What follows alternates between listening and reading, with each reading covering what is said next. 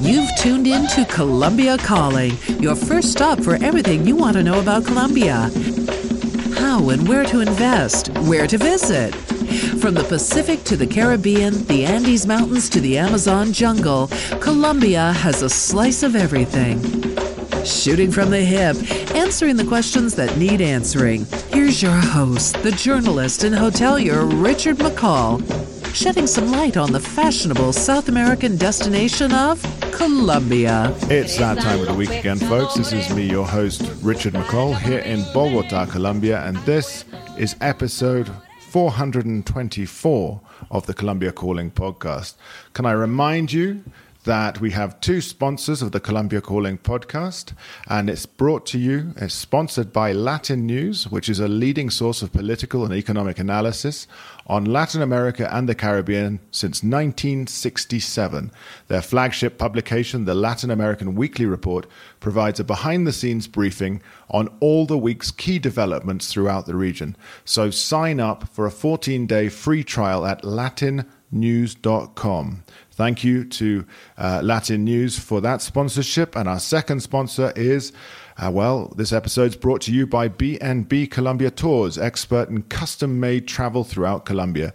The team at BNB Colombia Tours can provide you with fantastic private experiences, creating wonderful memories of Colombia for a lifetime. Check out the website at bnbcolombia.com, complete the free itinerary form and tell them that Colombia Calling sent you to receive a further 5% off their already great prices.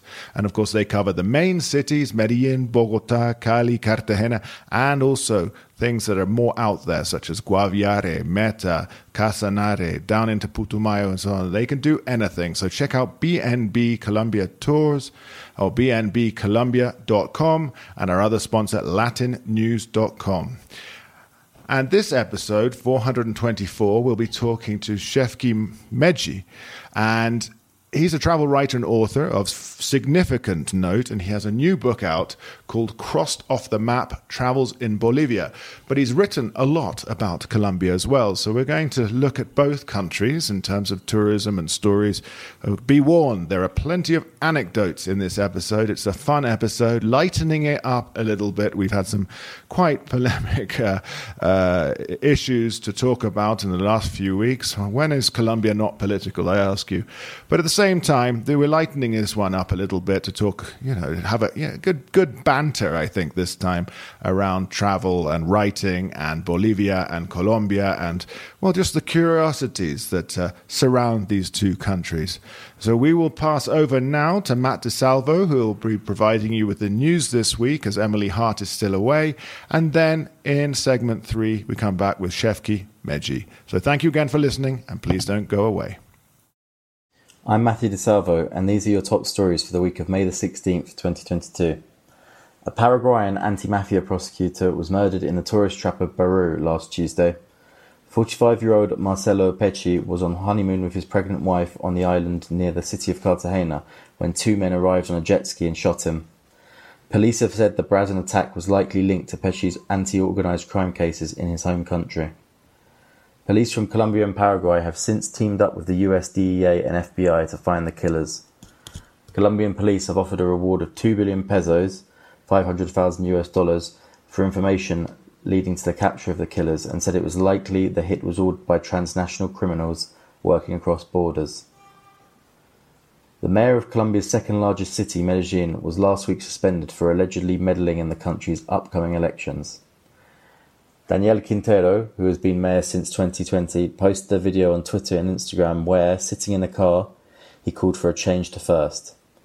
This was interpreted as expressing support for the leftist Gustavo Petro, who currently leads in the polls because it is a slogan he used in his campaign.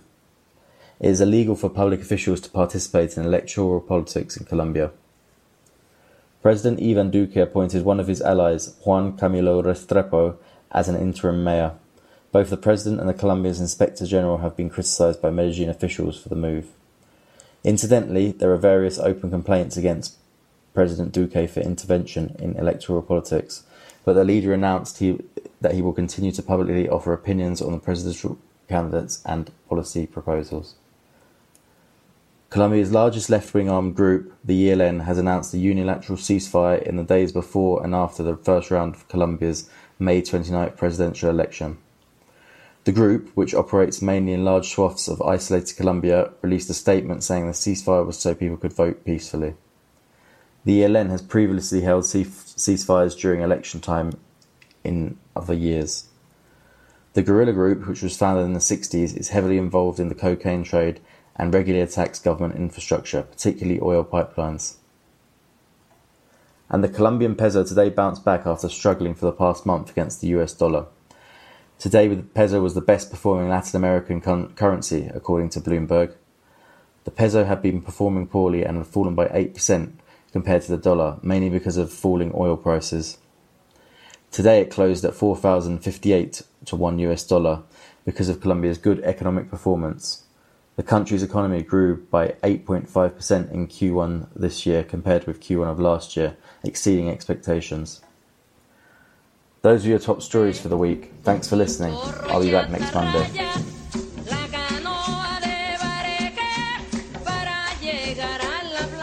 And we're back. This is episode 424 of the Colombia Calling podcast. My very special guest this week is Shafik Meghji. He's a renowned travel writer based in Southeast London, but he's, uh, well, he's written from all over the world. But of course, you know, brought to my attention. Not only did he, you know, contract me back in 2011, so a lifetime ago, uh, before children and before other things, before pandemic, but he's also, I, you know, writes quite you know, I would say profoundly and extensively about Latin America, South America, Bolivia, Colombia, elsewhere. Uh, so, but we're going to chat about everything. Shafik, welcome on the Colombia Calling podcast. Thank you very much, Richard. It's uh, yeah, it's a, it's a real pleasure to be uh, to be talking to you. See, we communicate on social media, but we haven't actually spoken since 2011 when we had this sort of, I guess it was kind of a, like an interview for what was then, I don't know if it's still around, the Nile Guide. Yeah, it, it, it really does. It really doesn't feel that long at all, and because of you know social media, kind of yeah. you know gives you an insight or a little snapshot into into people's lives, so you feel like you've been uh, kind of kind of keeping up a relationship. But yeah, absolutely, yeah. Um, chatting like this is lovely. And as for Nile Guide, I, I, I think it burned brightly and then yeah. possibly fizzled out like so many uh, travel related websites and websites as well. And of course, you know, these things come and go, don't they? They're kind of like magazines. They come and go. There's a peak for the interest and so on. I, I was thinking the other day of, of, the Matador network. That must still be around because it had a huge sort of, uh, you know, drive behind it and the San Francisco techies that did it. But it's certainly not as big as it was back in the day it's still going as far as I'm aware, but yeah, I, th- I think it's kind of it's it's not it's it's it's, not as, it's certainly not as prominent as it uh, as it as it once was. Like like like so many of the you know the the, the startups that that come out of California. Oh, that's right, isn't it? California, San Francisco, and so on. But so, to tell me a little bit, I mean, first of all, we'll mention it and we'll come back to it. You've got a book out. I've got it. Maybe the only copy in Colombia. If you're watching on YouTube, you can see it's called Crossed Off the Map Travels in Bolivia. And I've read excerpts here and there because I haven't had time to sit down and read it all. But it's a really in depth look at, I would say, I mean, a lot of South America is misunderstood or just not understood, but Bolivia is particularly one of those countries. So, I mean, you you are involved with the Latin American Bureau, so this you know this entity that publishes books and and reports and so on, all about South America, Central America, Mexico, and so on. How how is it you said, listen, we really need to do something? Like it's almost it's a poli- I wouldn't say it's like a political travelogue because everything in Bolivia is political. Everything is. As I tell us a little bit about the book and how it came about. Yeah, I mean, I, I so I first visited um, South America and Bolivia in 2004. I was a sports writer at the time, um, and I was taking an impromptu gap year, really. Mm-hmm. Um, and at the time, I think like like like many people outside of um, uh, outside of Bolivia, outside of Latin America, didn't really know much about Bolivia at all. Um, I was just looking for a uh, you know a convenient and cheap way to get from uh, Brazil, where I'd been enjoying uh, uh, Carnival in Rio uh, and I wanted to get to um, to to Cuzco to start the uh, start the Inca Trail to Machu Picchu. And and at the time, you know, uh, I, I, just needed to travel overland through Bolivia. Bolivia was just uh, uh, you know almost a, a, a, an obstacle uh, for me to get from from from A to B. But you know, you know, I was so glad I made the journey because as soon as you know I, I entered Bolivia and you know started to travel around it, you know realized it's such a place of extremes with the highest cities on earth, the biggest salt flat, the highest, uh, largest high altitude lake, the most biodiverse national park, the most dangerous road, you know, so on and, and so on. And as you know, as I traveled through through it, it, you know, it really, you know, it really made an impact. It kind of grabbed hold of me um, and never let go. And then you know that that journey around South America really prompted me to change careers came back to London and I became a travel writer eventually um, and started writing guidebooks for Rough Guides. Um, and eventually that led on to, um, to work on the Rough Guide to Bolivia um, around a decade ago. And that really allowed me to explore Bolivia in, you know, in far greater depth. Um, than I would have possibly uh, uh, would would have been able to otherwise. And I was also very lucky in that it was a you know particularly dramatic and turbulent and you know um, impactful time in in um, in Bolivian history as well. So I was fortunate from those terms, and, and really, the, you know, the, the, the idea for the book came from those from those research trips. It, you know, I, as I learned more about the fascinating history of Bolivia, you know, these fragments of history that uh, you know been forgotten beyond its borders.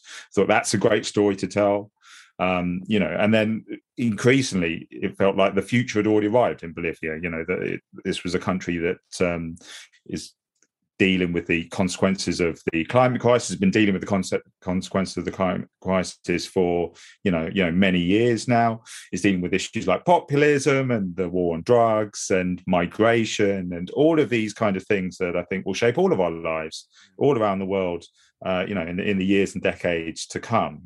Um, it just seemed like a fascinating, fascinating story to tell. To kind of both look back at the fascinating history, to look at how uh, Bolivia is also coping with these contemporary challenges, and to bring them together in a book. And I couldn't really believe that someone hadn't done it beforehand. You know, it's it, these are so so brilliant, brilliant stories. But I think like lots of things in in in Latin America, um, you know, there's there's not a great deal of you know coverage in the English language media and the international media. That there's not enough you know books and articles and podcasts and all of these kind of things.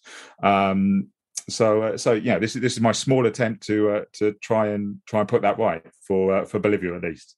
Uh, and so, I mean, if we're looking at, I guess you said 2004. Did you travel through the Chaco then, through Paraguay overland, or did you go straight through from Brazil through Acre, I think it is, into Bolivia? Yeah, no, no. So, so I, so I, I, I was in the pan. I travelled through the Pantanal, which um, obviously most people associate with uh, with Brazil, the world's largest tropical wetlands, but um, Bolivia also has a, um, a, a huge chunk of it too.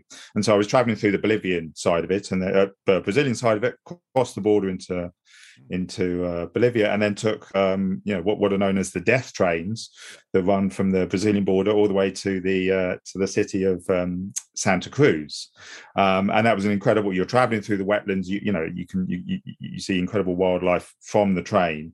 It's got a very evocative history of the train, of course. And then, you know, arriving in Santa Cruz was really an eye-opening experience. I'd never been anywhere quite like it before. There was there were there were Mennonites mm. that I that I that I met. There were the uh, you know um, uh, Japanese Bolivian communities there. There were there were sloths in the trees of the the central plaza there were these huge blacked out uh, four by fours, you know, these narco cruisers, mm. um, as, they, as as they were called.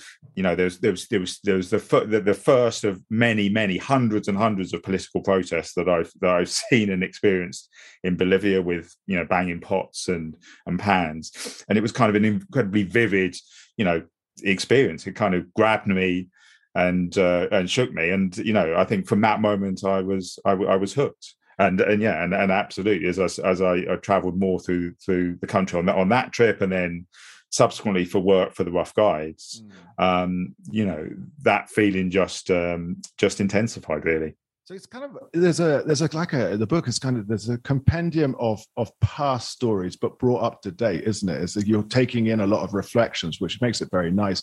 I I also think I, I've got I've got I mean for me, you know, I, I got to Bolivia. How did I get there? I can't remember. Down through Peru the first time, so it was in the early 2000s, uh, early, before 2004, I think. I can't remember. It's been so long. Um, and then I came through, and there were protests all the time. I mean, all the time. But uh, I had I had seen protests in Peru prior to the uh, elections, and I'd seen protests in Guatemala where I'd lived previously and elsewhere. But Bolivia was the most vivid. And I remember being in La Paz, and of course the main road down the middle, which sort of descends down the bowl. Uh, and there's a bridge towards the, the, bottom, and the miners were striking. And this is prior to 2004. I'm absolutely sure it's like 2001, and they were striking over their, you know, their conditions that they lived in and the poor pay and so on. And they hung up nooses on the bridge and said they were going to hang themselves because death was better than what they were living. And then the riot police came out and they were so the miners started throwing their sticks of dynamite at them. And i was sitting in a kebab shop as you do on this road just behind a glass. And I, it, it, never occurred to me that i might be in trouble. I was just watching it as if it was on tv because it was so far uh, it, it was so far displaced from anything i'd ever seen before and so this, you know, this all sort of wound down after Dynamite and so on else. And then the next day, there was a, a women's uh, demonstration in front of that building. I guess it's the Bolivian Institute of Human Rights right there as well. Nice big building, kind of, I think it was like a pink color or something. Anyway, the women, the indigenous women, so the Aymara and the Quechua women were protesting, and they were protesting in their bras uh, because of the rights. And and they said if the government and the the the, the uh, um, whoever was involved didn't come out to negotiate or talk to them, they would take their bras off and and I think it was Banzer who was in control, President Banzer, after, you know, obviously not during the dictatorship, but he came back, I guess it was what, 15, 20 years later. Anyway, that government caved. we are not taking your bras off. We will talk to you. I mean, and I just remember going, I don't really know what I'm doing, but I love it. And then after a while, traveled around the country all over, and then decided I'm going to go through, I'm going to go to Paraguay and through the Chaco. And I was really, after getting in Santa Cruz and finding a Mexican restaurant, and I, I looked at it and went, well, there's a lot of people in there. It must be good. And I, I mistakenly thought there, there, were tourists as well, but they were all the Mennonites dressed in their, you know, their dungarees and straw hats.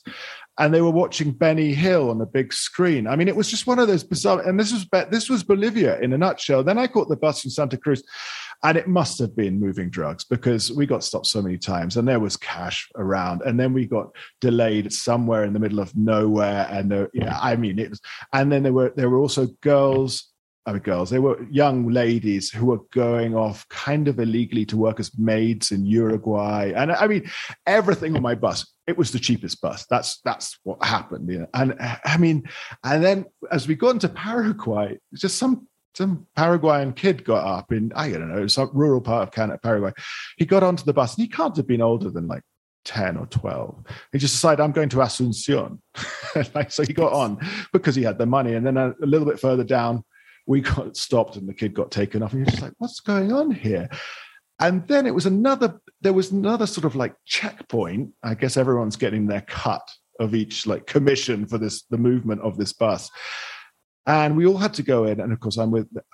I am a foreigner amongst Peruvians and Bolivians and everyone else, and you know they sort of just waved me through. But the Peruvian young ladies were, you know, pretty girls, and I remember that they were from Chiclayo, Chiclayo, northern Peru, and uh, uh, and I remember them well. They were going to Uruguay. That was the thing, and the border policeman or the guy who was checking the migration guy in Paraguay said, I'm not giving you, I'm not going to stamp your passports to the Peruvian girls. And he, they were like, What?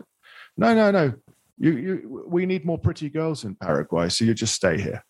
Like that, of course, these girls started crying and stuff. And the guys, I guess, you know, he guess he, he sort of laughed it off as if it was a joke. But at no moment at the beginning was it a joke. You know, no moment. Mm.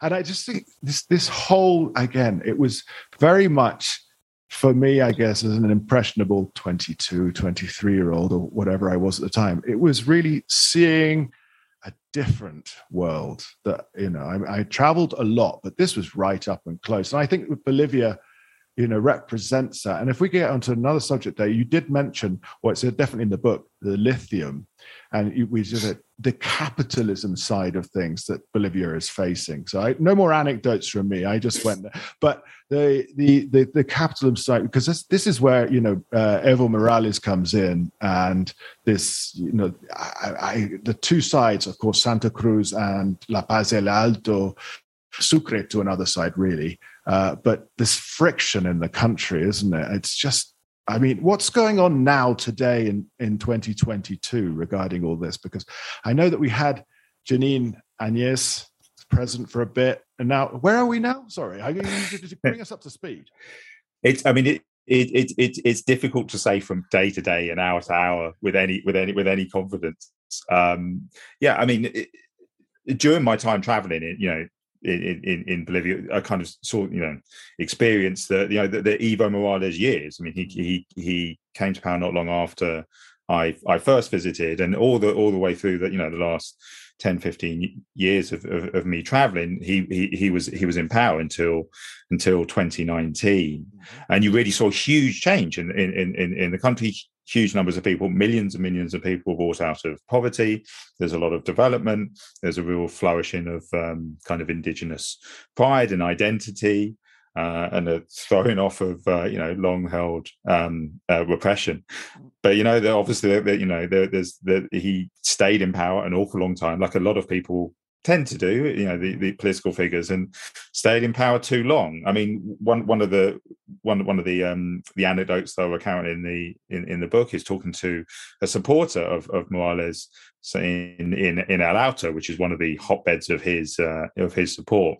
Talking to him in uh, in 2016, just before a referendum that would have uh, you know allowed uh, um, Morales to stay in power even longer and he said, I, you know, his support said, I was, you know, I supported him all, all the way, all the way through. He's been the best, you know, the best leader of our country we've ever we've ever had.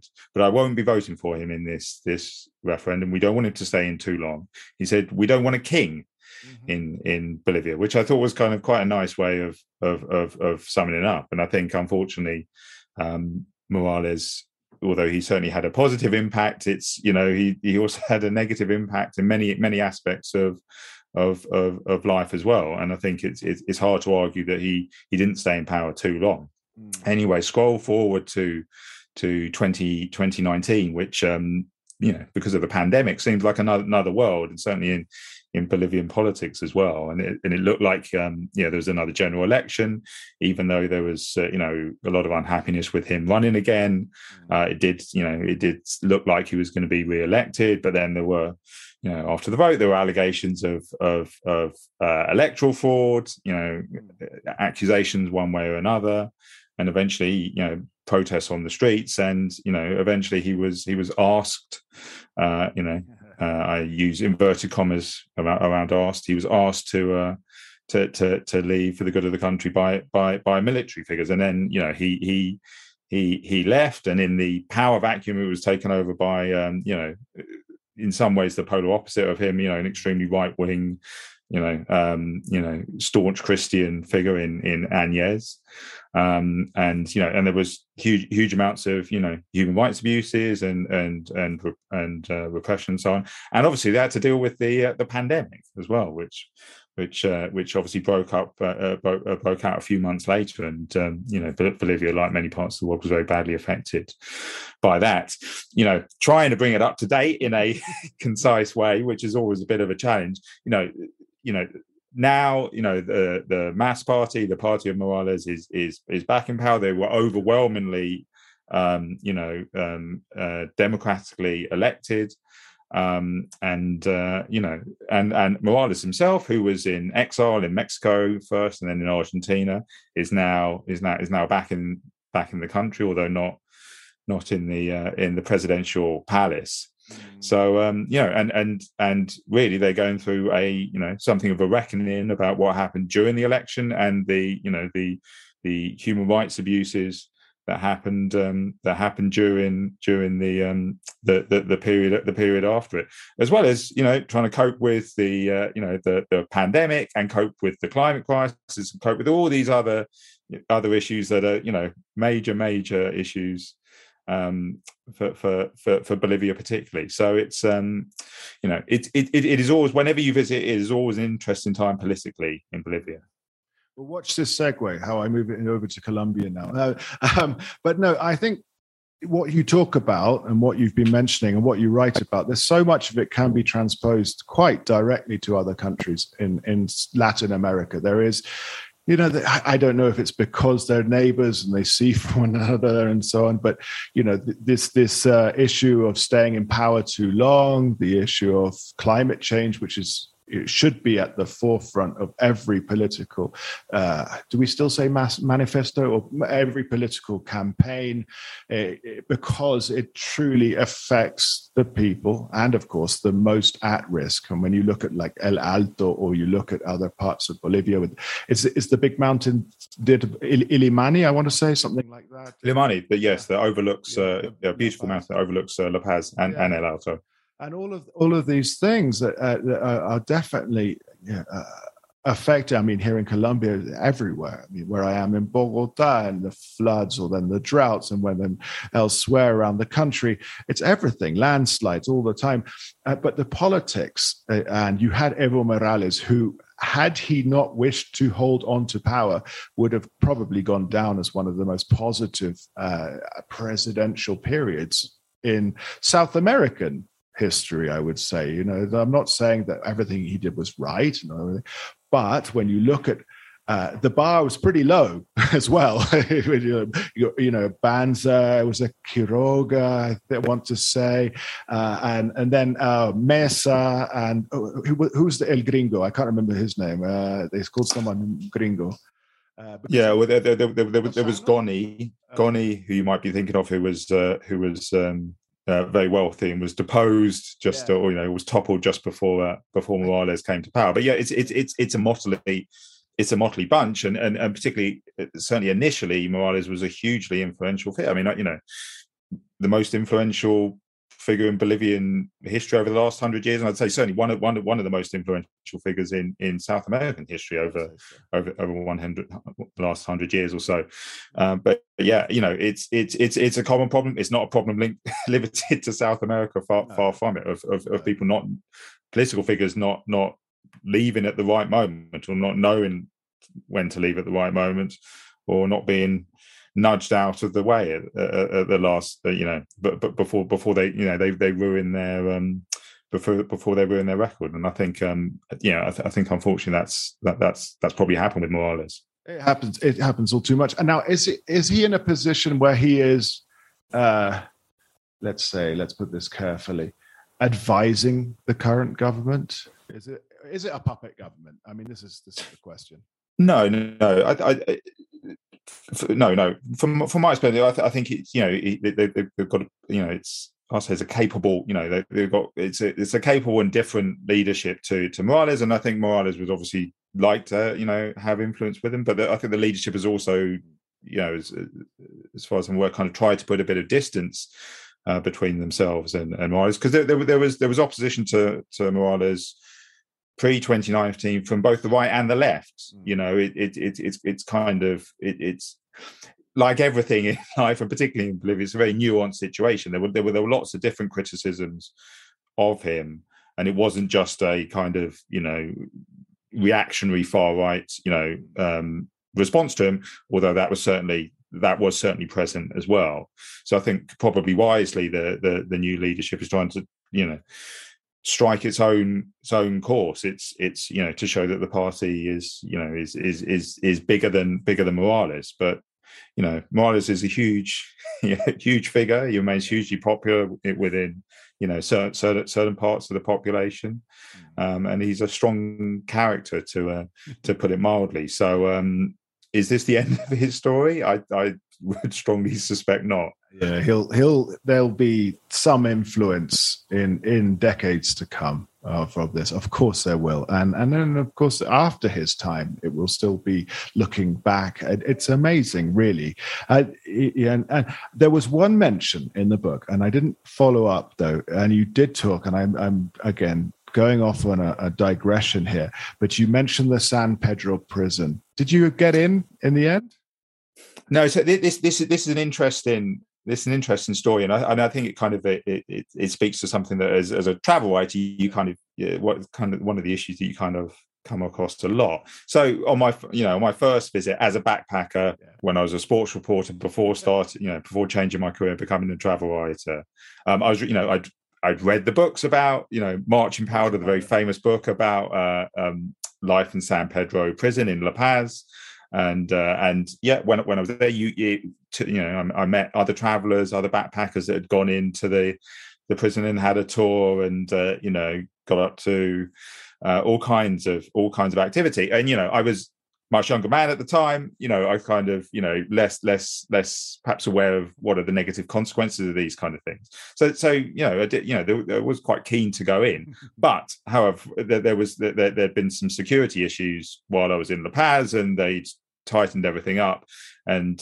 um, just for that, for the for those few weeks, they weren't accept. You know, you weren't able to get in. So I never actually got in, and in, in retrospect, I'm really glad that I didn't because you know it's it's it's kind of it's a voyeuristic time kind of t- uh, tourism. Mm-hmm really and it's you know the the tours have been linked with um, you know a lot of problems in in the prison you know prisoners' families are often in the prison with them. There's there's there's serious problems of of, of violence and abuse, and some of these have been linked with um, um, tours and uh, and and backpackers going in naively or for a great story to tell. And you know, there's definitely periods of my life when I was younger that you know that I wouldn't have thought and would have done the mm-hmm. done the same.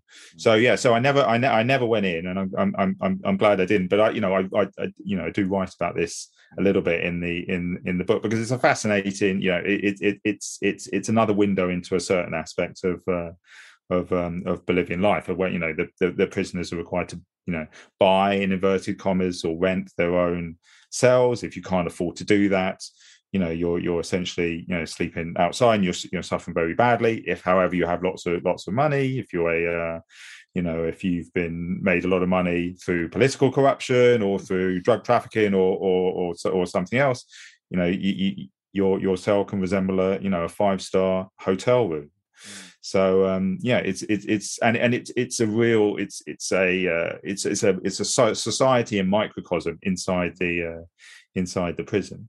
And interestingly it's it's you know this fascination with with life in bolivia's prisons or south american prisons isn't a new phenomenon at all. Um, you know, what one of one of the, uh, the one of the texts that I, I used to research the book was uh, written by um, uh, an American in the 1910s, and he visited, you know, and he and he he, he visited, um, you know, the, the, prisons in La Paz to get, you know, to get an insight, and no doubt to indulge in a bit of, uh, you know, voyeuristic tourism. So um, so yeah, so it's so you know if if people are thinking of, of of visiting, I would I would strongly advise not to do so for uh, for various reasons. Well, I didn't get in either. Um, I, I would have uh, uh, at that age, I would have probably killed to have got in for the stories. You know, to one-upmanship as a backpacker. However, as a sort of social projects guide or, or and so on, when I was in Quito with a group of uh, English uh, gap year students, we did used to make trips into the Quito women's prison and the men's prison. Uh, it was incredibly but part of it was it was within their first week of arriving, and we I was with them for three months, and it was to stop them from wanting to get involved in any anything illicit, and it was a very good way. It, um, but it always uh, terrified me, and the the third time I was going to go in, because the police only control the door. Uh, you know, to get in and to get out. And they said, well, we and you had to get a stamp on your, uh, you know, the underside of your forearm, and a stamp that said you could come out. So like almost like a migration stamp for your passport. And they said, well, we can stamp you in, but we can't stamp you out. And I'm like, what is it? Well, no, there's a riot going on. So you can go in, but we can't guarantee you can get out. And I was like, yeah, I'm not, I, we're just not going in. But so we would always visit the English people and we'd sit in their cell and they would talk to us. And it was always just like, my God. But I think at the, at the end of it, we ended up in one of the sort of top end wings, as you would say, and there were hanging baskets of flowers, uh, bougainvillea on from the thing. And there was a burger bar where they were flipping burgers in the corner, and everyone had their own TV. A lot were Colombians because they'd been involved in you know narcotics. And I recall the day it was Manchester United was playing Exeter City in the FA Cup now, I went to Exeter University way back for my undergrad. And I remember, so I had a soft spot for Exeter City. I stuck my head into one of the cells. I said, Oh, look, my team's playing. He was Colombian. He smiled at me. Yeah, Manchester's a great team. I went, No, the other one. He went, What? The shit one. so, so there you go. That's my story, my one upmanship. But I understand exactly what you're saying. And as an older individual now, I'm completely aware, but I would would have been totally unaware. But it was a, it was a, a different time. It was a different uh, practice, and it was for uh, you know, and a, a, different motive as well. But uh, I think you know we, we we've been talking for a long time. But uh, I mean, Bolivia, of course, is very topical for you because of the book. Uh, how has the book? How has the reception been?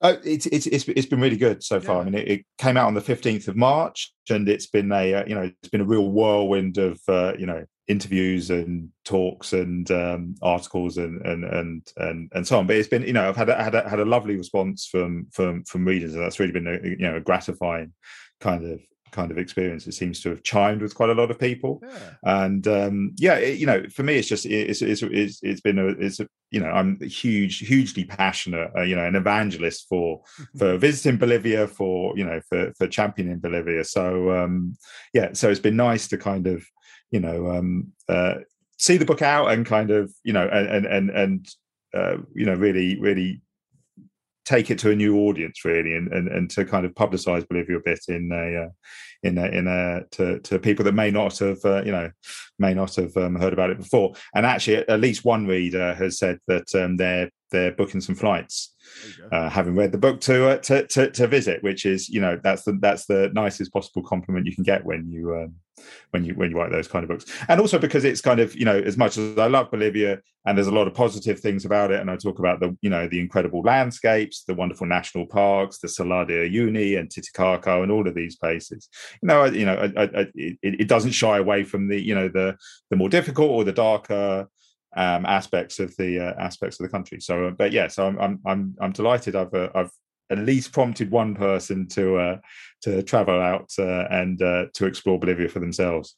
Well, this is it. Again, if you're if you're watching on YouTube, crossed off the map, travels in Bolivia. There it is. Very. It's really you know I'm the, what I have read has been great, and as you say. I don't think you should shy away from the more difficult points. I mean, again, it's all complex from Colombia all the way down, or Colombia all the way up. It's all complex. And this is one of my issues I have, and I've talked about it before. Is this country branding campaigns that oh, I, I, suppose everywhere has them. I think Ecuador always focuses on the Galapagos, which again is a tiny, tiny part of what Ecuador has to offer.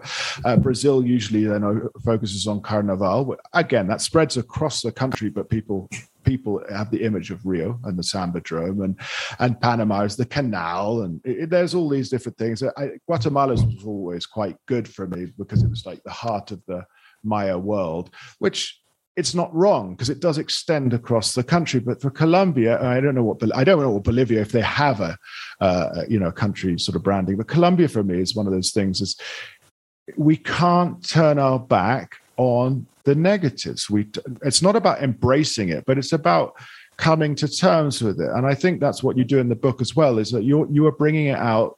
You know, you've got you've got uh, talks about the Chaco War between Bolivia and Paraguay, where you know, and Paraguay's you know, nonsensical attacks on these things and so on. Uh, it, it is important, and it is very much in the region. Uh, but because I would say, uh, you know, after sort of colonial period i'm not going to go back back before that this is you know from colonial period to now is a very contemporary culture and of course a search for identity and you you address that in the book I mean, because that is what it is and this is something i've been trying to work on with my own projects in Colombia is what is an identity of a country like Colombia or like Bolivia? Uh, uh, Bolivia, I would say, has got further, having elected Morales. Uh, there, there is an acceptance of the original, what would you call it, Aboriginal, so the original people of the land. Of course, the population is much, much larger. Let's say the indigenous original people, the Quechua, Aymara, and so on. Colombia, it's a you know a, a minority, of course, is to the to the whites and the mestizos and so on. But it's this it's this question that is constantly there about these these identities. And I I wonder, and I'm picking your brains because I'm thinking about some of the articles that you did uh, recently about Colombia. You've done Providencia for the BBC, so the the, the parad- paradise island just off Nicaragua, basically. So the, the sister island to San Andres, which is not my most favorite place, but Providencia is amongst them. I think I've been two or three times. Uh, Tom Feiling did a book you know, on that as well. He was on the podcast maybe 200 episodes ago or so. Uh, you wrote a piece on the Llanos. So, uh, you know, so if you go south of Bogota to Meta, the Llanos, and then over or to Casanare uh, for Wanderlust, and you were with friends of mine who have operators there, Julia Andres, uh, Wild Llanos, which is just amazing. And and you wrote another piece to like discover the real Colombia, and and you've written a piece about Chicha for Tonic Mag. I these are all incredibly different articles. You know, you couldn't take one thing out of them and say this is Colombia. I mean, how do you feel about this? I mean, to be honest, this kind of sums up my my writing career in that I'm I'm drawn to these these these kind of stories. I mean, I think you know I, I turn your question on on its head in really that I think you know all of us have multiple identities and, and, countries particularly and you know as you say in in in in tourism branding campaigns you know it often reduces it down to a single image or a single aspect of of you know uh, Bolivia, for example, is often seen as an Andean country, and you, mm. people think of it as mountains, and that's how it's sold. A third of it is in the Amazon basin, mm. you know, and kind of, and and and the rest of it is wetlands, and and so, so yeah, I'm always interested in kind of looking beyond the stereotypes and trying to trying to explore, you know, identities or aspects of the cult of, of, of countries or or in, in fact geographical areas that are often overlooked, and that's what I really try to do um, uh, when I was in when I was in Colombia because you know Colombia is incredibly diverse, of course, but you know often, for, say from a touristic point of view, it's the the Andes and the Caribbean that are that are that are sold, and rightly so. There's fantastic places to to visit in both, but a lot of these stories have been told and told, you know, re- repeatedly, and I.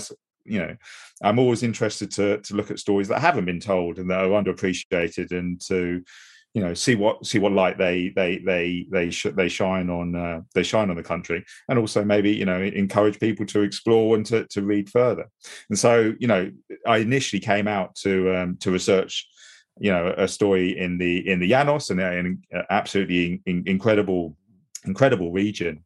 And uh, you know and to spend some time with the llaneros with with the cowboys to see how uh, the traditional lifestyles are continuing to see how that in, intersects with issues like conservation, to explore some uh, you know some some really wonderful and positive sustainable um, tourism uh, operations around these private reserves, which are set around the, the hatos, these these massive massive cattle ranches, um, and also you know on uh, on the same trip almost as far away from from from the Llanos as you can get to Providencia, which is you know uh, uh, while I was there, someone described it as the least Colombian part of Colombia. I think slightly slightly tongue in cheek, but it's obviously you know it it it, it doesn't fit you know in, in many ways in in cultural terms with the with uh, with what what outsiders might perceive of Colombia. Guess even what many Colombians would perceive as as as as, as themselves. But I think you know, and Providencia, quite apart from being you know, hands down one of the most beautiful places to visit, not just in Colombia, in in in, in Latin America and, and, and the Caribbean. It's wonderful for diving. It's a beautiful, has beautiful beaches. Um, but yeah, the, the, the, history of it and the the, you know, the the identity of the the people. They have a different language. They, you know, their their their um, typical religious beliefs are often different. It's got a very distinctive history of pirates and Puritans and um, you know slave owners from from from Jamaica and indigenous settlers settlers from uh, Central America, and it's a real real kind of uh, you know uh, I won't use the melting pot you know cliche but it's a real mix of different different cultures. And it's got a very you know a fascinating fascinating history. And all of that is kind of you know um, you know that, that, you can explore in, in you know surrounded by some of the you know the most beautiful waters and uh, if i could jump in is the history really appeals to me about providencia i mean the history of this uh, and i obviously you know we're all kind of taken by the somewhat romantic obviously very tragic history the piracy and so on and of course henry morgan launching his sacking of Panama from Providencia. And I, if there's any pirate experts out there I've been doing my research, and one of the pirates who was sort of uh, launching one wing, I guess, of this attack was called Lawrence Prince. Now, Lawrence Prince was actually Dutch, so it's Lawrence Prins, P R I N S. Now, late, just before going on with with Henry Morgan, he had he had sailed up the Magdalena to try and sack Mompos, and I haven't found any more than just that mention. And that's one of my big, big investigation. So please, anyone out there, and I was wondering, in your research on Providence, did you find anything? I mean, I, I, I would love to just pull out my back pocket a uh, you know a, a uh, a yellow document that you know provides new insight into this story. Sadly, not other other than that, there was you know there, there was a big Dutch pirate presence on on the island. Uh, you know, and uh, some of the initial settlers, it was it was it was thought to be initially uninhabited before the before the pirates arrived, and and then they were replaced by the Puritans, who were then replaced by the Spanish, who were then replaced by more more pirates. But there was there was a, there was a strong Dutch um, uh, presence, but uh, obviously both in the pirates and in and you know through through the the, the Puritan settlers from um, from the UK. So you know, it's I'm I'm I'm sure I'm sure there there are people out there better qualified to, than me that will be able to uh, to to shed some light because it's it's a fascinating story, and I think there's so many of those kinds of mm. stories of kind of the European presence in you know dur- during the early colonial periods in that part of the the, the, the Caribbean, and uh, yeah, there's some incredible stories you know still to unearth. Mm, it's, it's true, and, and so, but so I mean, we've we've been going over these things, and I think the last thing we need to talk about is because because the magazine is so print and we can't get it online. Tonic Mag, Tonic Magazine, you wrote about chicha, so the traditional, I would say, South American uh, fermented drink. Uh, and we've tried it in all sorts of countries, but you wrote about the Colombian chicha, and I know now that it's becoming there's quite a quite a high end chicha coming out that's being exported internationally. Tell us tell us a bit about the chicha and the story there. Yeah, absolutely. I mean, I mean, I think like lots of people, so much of my travel is primarily through my stomach. You know, it's kind of led by led by that. And uh, but you know, I think also food and drink is also a great. It, it's a great route into a country. To, to, writing about it kind of gives people a bit of an insight and throws them throws them uh, into it. So yeah. So while while while I was um, you know researching the Providencia story and the Llanos story. I spent some time in in Bogota, mm. um, looking into the history of Chicha for Tonic magazine, which um, which uh, which which was launched during the pandemic. An excellent magazine, actually. Um, and it's it's uh, you know I, I have had Chicha in various parts of the world, including in in um, in uh, Bolivia, in Cochabamba, supposedly the the, the best chicha that can be had in uh, in Bolivia. But the story in you know the story in Colombia, I thought really shed light on um, you know Colombia's history, and it was, it was kind of it was almost a prism to to explore Colombia, uh, uh, Colombia's history, or certainly a part of Colombia's history. And so I kind of delved into the ancient uh, indigenous origins of it, and that it was a sacred drink and what it was used for, and that uh, you know when the conquistadors arrived initially, they were very interested in it, um, but then there was a lot of pushback because you know traditionally the, the chicha makers were uh, indigenous women, often single women who had, uh, you know, a, a, a, lot of status and social power and economic power within their within their societies, which didn't really chime with the beliefs of the uh, of, of, of the Spanish. And then over the, you know, over the uh, the, the centuries since since chicha became, you know, really a drink of the, the working class, but also felt, you know, faced prohibition and a lot of stigmatization, including by the governments and included by leading brewers who you know knocked up these uh, you know these incredible pieces of propaganda really which which are you know promoting the values of that of drinking a healthy uh, a healthy pint of uh, you know you know European beer and associating it with modernity and health and modernity and and Europeans specifically, whilst you know casting light on Chicha as, as if it was somehow leads to criminality and sexual proclivity and uh, you know corruption and all of these kind of things, and that that this is something in the past, and that beer, modern brewed beer, is is is the future. And then it, and you know and then you know in in the Bogotazo, so you know you know the hugely hugely you know important uh, you know event in colombian history chicha is is involved in in that too and and and uh, you know the, the, the authorities you know even blamed a lot of the the, the violence and the unrest on chicha and, and used it as a, as as a, an excuse essentially to, uh, to to to ban it and it was kind of in to a certain extent it was banned until um, i think it was 1991 um, or so. And that and yeah that that you know, although it remained popular in in in, in indigenous communities, the the the chicherias, the you know the, the bars in which you would, would would drink chicha, which I, th- I think at the turn of the 20th century there were around 800 in Bogota alone.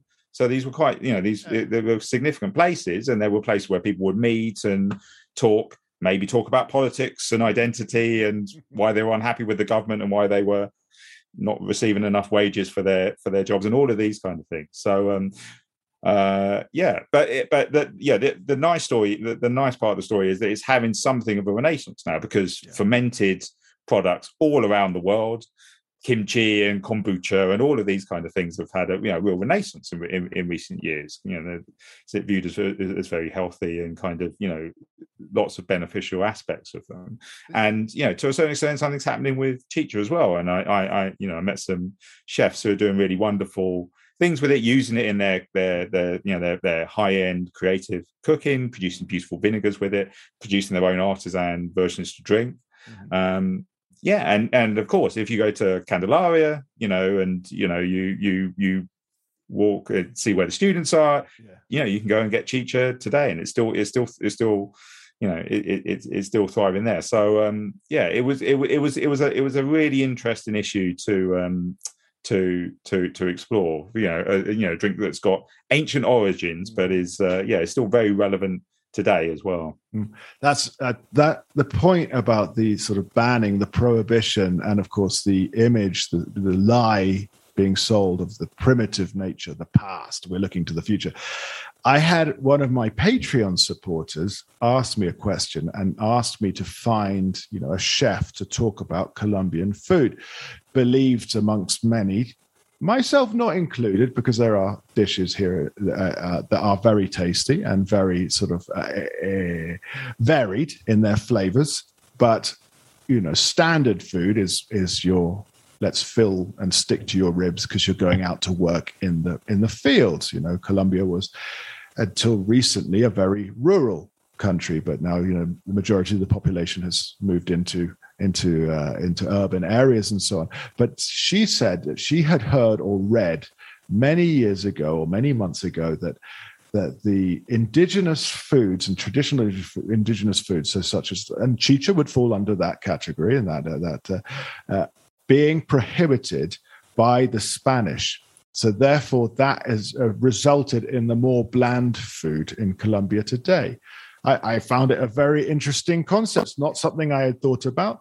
I, there could be some truth to it, I suppose. If you're if you're if you're trying to suppress the previous culture, the existing culture, and then you know bring in and introduce other things whatever they may be perhaps that is a way of of altering a culinary culture i don't know but you've just brought it up for me but i thought it was a very interesting point yeah no, absolutely i mean i mean i think you know if you if you look around the world so often food and drink is is is tied in with identity with national identity or regional identity and so on. And you know during during the colonial period you know not just in colombia but across the world it, it you know it was it, it was to try and create a new identity to stamp on you know a new identity. And if and that you know that meant you know often that that traditional traditional food foodstuffs and drinks as well as other aspects of culture were had to be you know repressed or or pushed aside or or so on and that was certainly you know that was certainly the case with with Chicha in in Colombia, you know, as I said, the conquistadors were initially fascinated with it. They'd had huge long journeys, and it was plentiful plentiful alcohol as well. So, but you know, but but it, didn't take long, and it often, you know, with the you know with the authorities to you know to to look down on it and try and you know repress it or stifle stifle it often often involving the church. I think that you know the the, the, the church would try and encourage uh, in, in try, encourage its uh, congregation not to not to not to frequent these mm. chicherias where uh, you know who knows what might have been di- discussed amongst who knows you know who knows who so um, yeah i mean I, I i i i think you know chicha is just one of those stories but i think you could probably travel across latin america mm. and and indeed further further afield and and and and, and find foods and drinks and so on mm. that, that, that tell similar kinds of stories. And often you know we, we, don't we don't know so much about them now. I mean i, I was definitely struck with writing, writing the piece about chicha in that i got a really good response from colombians as as as, as well about it. Particularly you know colombians who hadn't you know obviously knew about it but didn't perhaps kind of you know hadn't tried it or wouldn't wouldn't would you know certainly hadn't tried it since their student student days.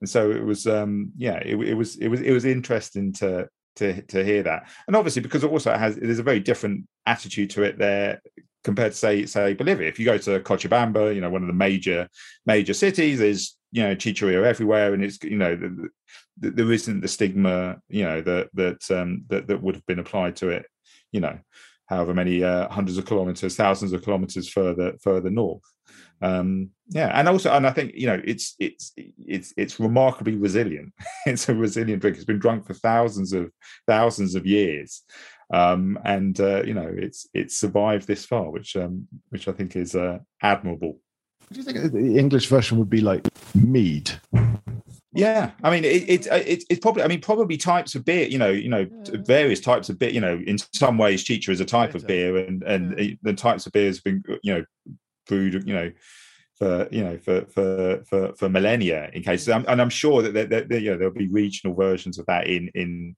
in the UK. I mean, certainly if you're in, you know, I don't know, so like place like Nottingham with a you know very strong brewing tradition, you know, there'll be a lot of identification with the you know with with um, with the beers that they produce. But you know, I mean, it's there, there's there's what there's a fantastic story, no doubt, to be written about the uh, the the British equivalent of Chicha. Maybe maybe after we've after we finish this podcast, that might be something I'll uh, I'll look, look into, into, for my it, next definitely. piece. And then come and then come and research it, and I'll invite you to a Chicha. Well, no, actually, you can show me. You probably know, you know the places better than I do. But I think that's a that's a very good pl- uh, part to end on. Uh, and I'd like to say thank you so much for your time uh, we've been talking to Shafik Meghji, uh, you know, very renowned travel writer. Book out now. Get it if you're in, in the slightest bit interested in Latin American politics. Politics. This this goes far into it. It's called Crossed Off the Map. Travels in Bolivia. You can find it on his website. You can find it on Latin American Bureau's website. Uh, everywhere else, you'll find it. And of course, the reception has been very good because I guess it's the first of its kind. So, congratulations on that. And thank you for coming on this episode 424 of the Colombia Calling podcast. Ah, thank you very much, Richard. It's been an absolute uh, pleasure chatting with you. The uh, the time's flown by. It has, it has. So thank you again, and I hope that when we get more, you know, there's more writing down the line and more books you've written, we'll have you back on to to reflect as well, because you know we reflected on San Pedro and not having gone in and what we would have been like at age 18 or 20. Now I'm in my mid 40s and I think, you know, two kids down and uh, things are quite different. Uh, so listen, have a good rest of the week and weekend and, and thank you for your time. And I'm sure we'll be talking again in the near future. Thanks very much, Richard. Uh, look forward to chatting to you again soon. It's a pleasure. This has been episode 424 of the Colombia Calling podcast. And a final word from our sponsors on this episode 424 of the Colombia Calling podcast. The Colombia Calling podcast is sponsored by Latin News, a leading source of political and economic analysis on Latin America and the Caribbean since 1967. Their flagship publication, the Latin American Weekly Report, provides a behind the scenes briefing on all the week's key developments throughout the region. Sign up for a 14 day free trial at latinnews.com. That's latinnews.com for all your news from Latin America and the Caribbean. Highly recommended. And our other sponsor this week is BNB Colombia Tours, experts in custom made travel throughout Colombia. The team at BNB Colombia Tours can provide you with fantastic private experiences, creating wonderful memories of Colombia for a lifetime. Check out the website at bnbcolombia.com, complete the free itinerary form, and tell them that you heard this advertisement on Colombia Calling. If you if you heard it here and you say so, you get a further 5% of their already great prices. Now that is a deal. So if you're thinking about going to Bogota, Cartagena, Medellin, Coffee Zone, Guaviare, the Llanos for some, you know, some horse riding and uh, and uh, viewing the animals out there, well, check out BNB Colombia tours. Highly recommended. This has been episode 424 of the Colombia Calling podcast. Thank you again to our very special guest, Shafik Meghji. Do check out his book that is crossed off the map, Travels in Bolivia. Highly recommended as well. And thank you again to Matt DiSalvo for the news this week. This has been Richard McColl for Colombia Calling, signing off. We'll be back next week with episode 425. A huge virtual hug to all of our sponsors on Patreon. And of course, please keep on sharing the word, sharing us out there on social media, and supporting us by listening week in, week out. Farewell.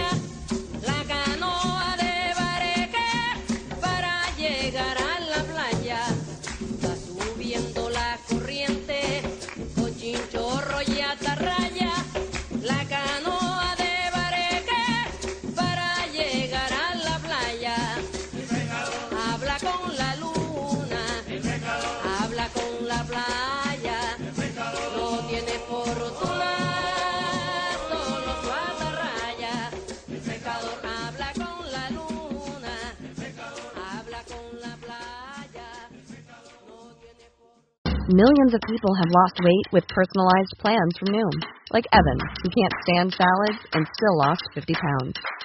Salads, generally, for most people, are the easy button, right? For me, that wasn't an option. I never really was a salad guy. That's just not who I am. But Noom worked for me. Get your personalized plan today at Noom.com. Real Noom user compensated to provide their story. In four weeks, the typical Noom user can expect to lose one to two pounds per week. Individual results may vary.